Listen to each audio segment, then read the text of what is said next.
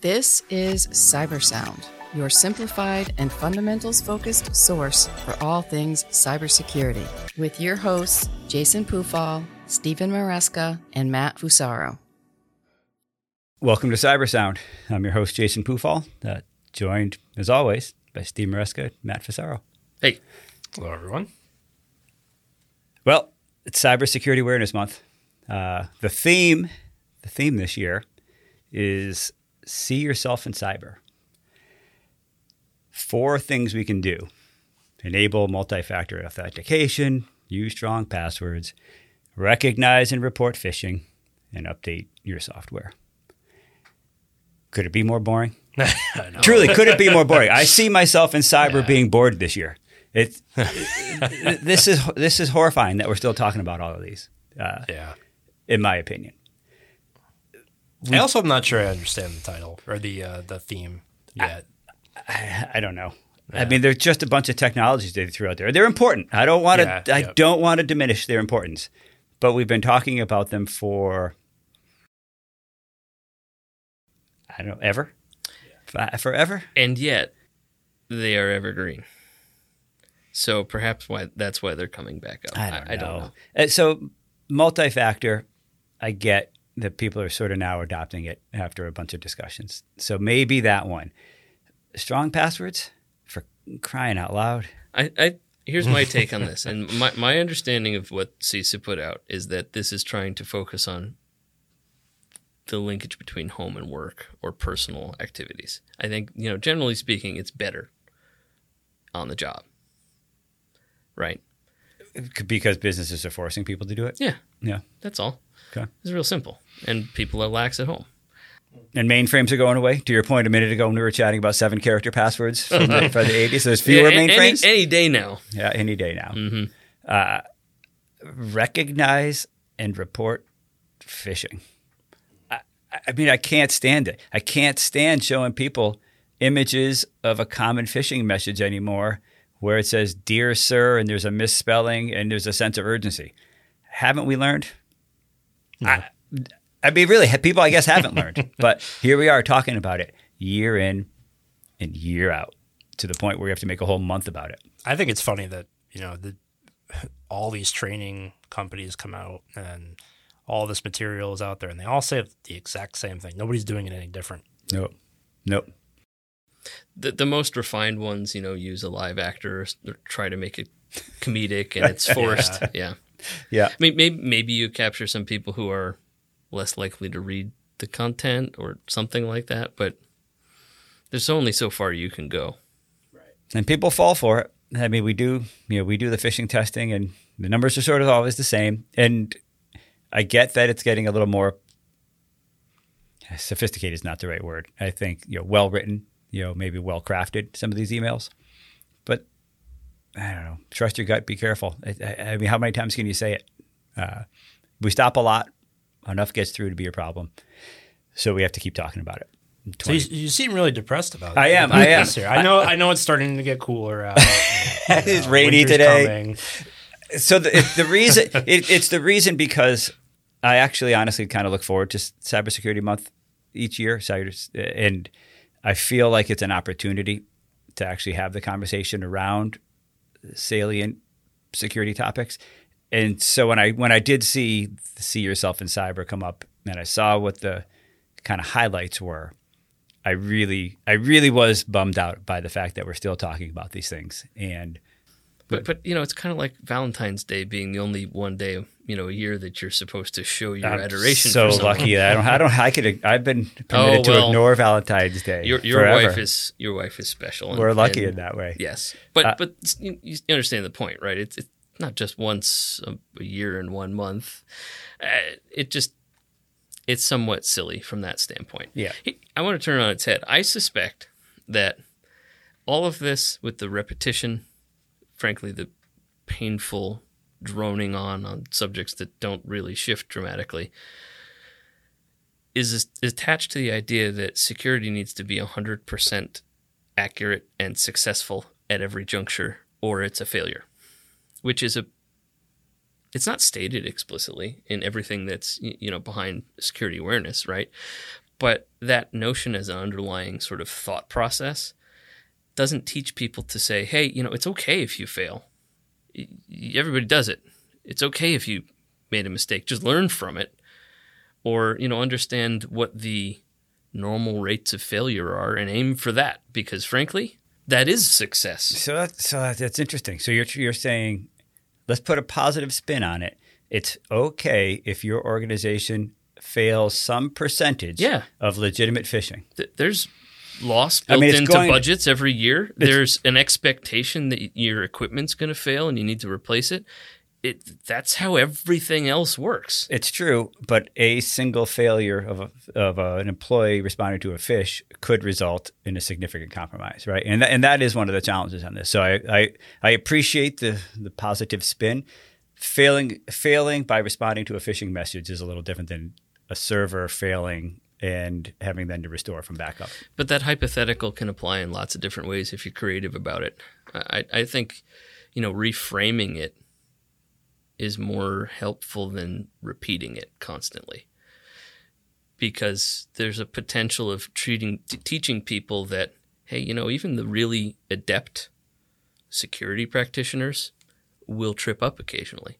These things are getting good that doesn't mean the same message repeated over and over again is going to make the layperson more effective, right? It's yeah, just, I mean, you, you make a good point in some areas of there. You know, I'm not sure I'm 100% on board yet, but you do make a good point in that, you know, we, we spend a lot of time, like you said, trying to get to 100%, but we, we aren't spending enough time kind of just accepting what data is telling us that people are going to fall for phishing, period. Right. Like, yep, yep. Either our education has to get a lot better or we need to have processes in place that just assume people are going to fall for phishing. Yep. Right. It's like driving on the road, right? Some somebody might bump you. You you can be the best driver in the world. Doesn't mean you're you're immune to an accident. Right. Retail businesses build in an assumed rate of theft. Mm-hmm. I, I mean, maybe it's more appropriate to shift the conversation in that direction. That, that's that's where I'm coming from. All right. So so I'll buy that for a second then. So let's shift down to updating your software is is there any I mean, so I'm going to look at you. Is there, can you craft any legitimate reason why there is a company that doesn't uh, and and don't use the am I, well, am I the could, optimism whisperer? You are here? right now. You are right. It, okay, I get that there could be an old system that runs some arcane piece of hardware that I'm not. I get that, that right. But but I'm talking about just modern OSs, modern software that you've written or that you purchased that isn't patched. Like how often have we been on the other side of an incident where you're like, patches were out that would have protected you, and you elected not to install them for six months. Uh, how are we still talking about this? I'm going to reframe it entirely, not make it optimistic. make it positive. no, I'm going to say stop the wishful thinking. Okay. Uh, just because your hands-on keyboard occasional attempts to patch things are, you know, how you live your life in terms of protecting your laptop or your servers if you're in that particular area of the field. It's not enough. I mean, we know that the systems that we see are going to be unpatched. It's a constant. It never ends. And, it, and I'd say it's not a security task. I mean, sure, it has security implications, but that's just operational. That's I have an IT department. We need to maintain things, yeah. right? Yeah. It's putting oil in your car. That's it. I don't know. It's on the list. It's on the list. Yeah. I can't believe it. Uh, but well, actually, that's not true. I can believe it because we're faced with it. But uh, I don't know. I found. I found. I did. I did. I found this year's list uh, pretty disheartening. it's a rebuilding year. You know, it's like, it's like, the Red Sox this year. It's a rebuilding year. They, they leave a million people on base. Yeah, know? I don't think there's supposed to be rebuilding this year.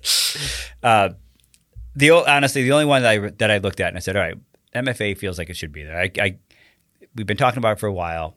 People have treated it like a more challenging issue than probably it is. In a lot of ways, it's not as technically difficult maybe as it was, but we're seeing the movement there. I feel I feel positive about the direction we're heading with MFA. Uh, boy, the other three I struggled with. I have, uh, as as might be coming clear uh, through through the podcast tone today, but yeah, especially the update updating is getting a lot easier now. I mean, so much easier. The, you know, things like hot patching are becoming more popular.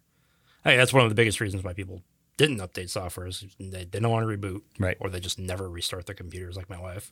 Yeah, I gotta imagine it's connected to just uh, habit at this point in many respects. Yeah. Hey, you know that annoys me. I'm gonna tell it to go away because it popped up and I don't like that. Or, you know, I remember in, in 2007 when I installed a patch and it crashed my server. Therefore, that must still happen. Right. Oh, right? yeah. We get that.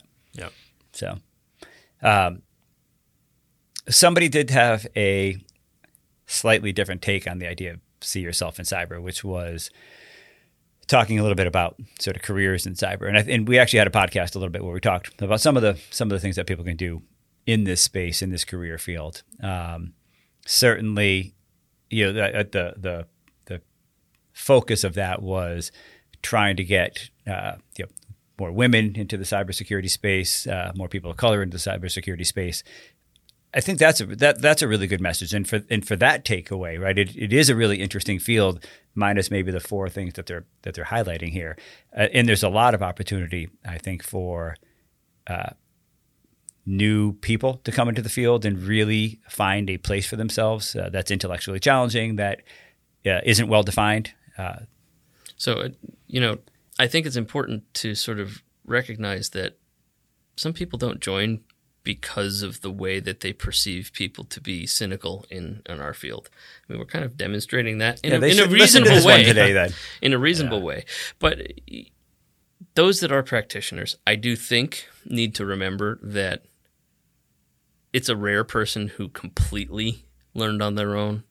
It's probable that they had mentors. It's probable they sought out other um, venues for helping themselves learn.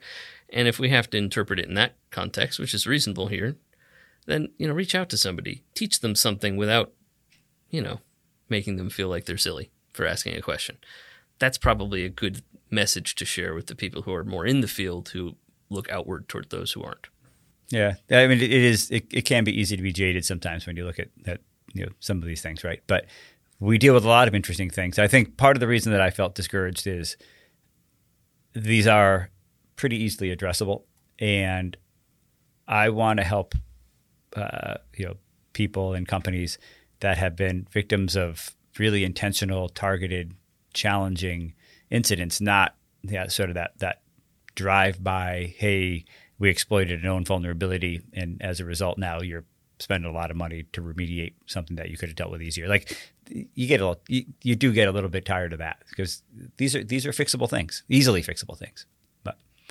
Um, so I don't really know. I'm yeah, I'm normally know how to end these, and I'm not really sure. I'm not really sure today because I feel like if you're not keeping your software up to date, if you don't have a program in place to to sort of educate your workforce around the dangers of, of phishing. Um, I mean, if you're not using strong passwords, I don't even know what to say. But uh, and then you know, if you're not thinking about MFA, you know, you definitely should be doing all those things. Uh, you know, we're happy. We are happy to help actually implement them if, if people are interested in that. But you know, there, there's a lot of work to be done in the security space. Uh, this is the low low hanging fruit for sure. So, uh, yeah, on that on that positive message, I don't know if either of you have anything you want to add at the end. Uh, No, I, I think you know as as boring as this may be, sometimes sometimes fundamentals are good, right? It's almost like a little yeah, back to the baseball reference, a little bit of spring training for everyone, right? Yeah. Maybe uh, maybe fall training, if you will. Uh, so maybe people should go back and listen to our fundamentals Yeah. podcast because we we do spe- and maybe that's it too, right? We've talked about this now twice over the last year. We've had our first one and like our fortieth was a fundamentals one, uh, and here we are, Cybersecurity Awareness Month, talking about similar things. And if anybody else seems to think that these are, you know, normal, typical, well worn topics, that's great. Self assess to see if you're actually meeting all those requirements. And if you're not, maybe there's some work to do. Right. And and you know, the, so there are posters and uh, training materials and a whole variety of things on the you know uh, Cybersecurity Awareness Month website. Uh, that's CISA.gov. You can pull all that stuff down. I think you know, stay safe online. I think the stuff is linked there as well. Use that. Use those things internally. Like post those posters on bulletin boards and send them out to folks. Uh, you know, get the message out for sure if you're struggling with any of those. Uh, so as always, you know, we're, we're happy to we're happy to chat more about this. We appreciate everybody's listening, and we sincerely hope that you got some value out of today's podcast. Thanks for listening. We'd love to hear your feedback. feel free to get in touch at Vancord on LinkedIn or on Twitter at Vancord Security. And remember, stay vigilant, stay resilient. This has been Cybersound.